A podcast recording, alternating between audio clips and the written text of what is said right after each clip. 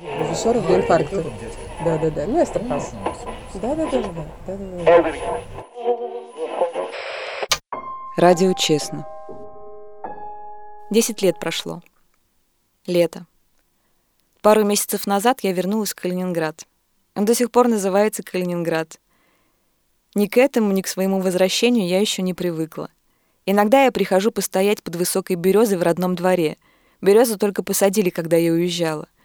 В тени ее ветвей я чувствую себя как в сказке. Мне казалось, она всегда будет тоненькой и слабой. Я вижу и другие изменения. У моих друзей детства взрослые лица. Повсюду новые дома, отчего улицы как будто в заплатках. Я больше не сожалею о том, что этот город мог быть красивее и лучше. Он мой, такой, какой есть.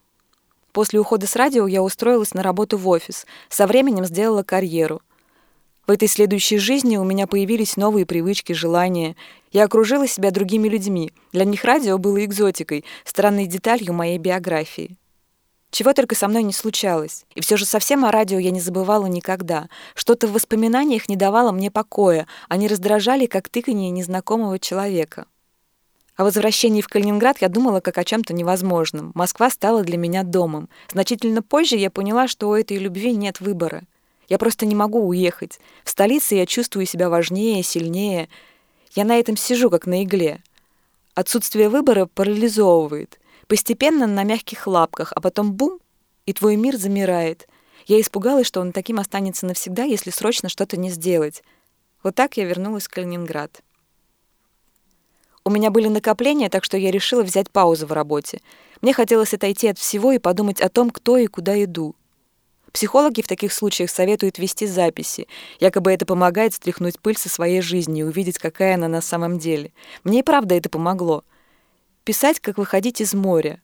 Вот тебя не было, и вот ты есть. Стоишь, а на плечах можно жарить яичницу. Такое жаркое солнце. Я не ждала от себя, что повзрослею, и поверить в это мне было сложно. Я ходила по своей зрелости, как по другой планете. Как это со мной произошло? Я не взрослела. Даже не представляла, как это делается. Я просто жила. Отказывалась и соглашалась. И в один момент оказалась там, куда не хотела возвращаться. И задумалась о том, что мне было смешно, жалко, стыдно. Я вспоминала свою жизнь, вдумываясь в ее чистую и безнадежную тайну. Был ли смысл в том, что я делала? Когда говоришь о таком, звучит фальшиво. Удивительно, насколько быстро это переживание превращается в ложь, стоит только открыть рот. Видимо, оно из той же потаенной области, что и я. Той, что за рождением и смертью.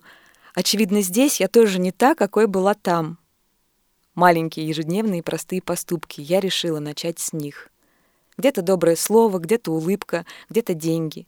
Я действовала бессистемно, по наитию, только в том случае, если была уверена, что не нанесу вреда. Так у меня получалось верить в лучшее.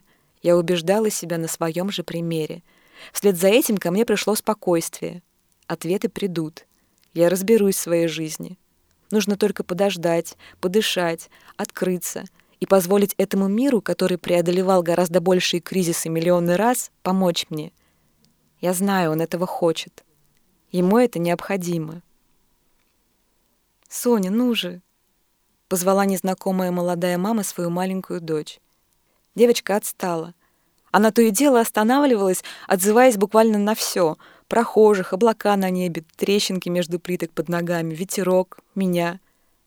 Мама звала свою дочь так, что я наконец услышала все-все.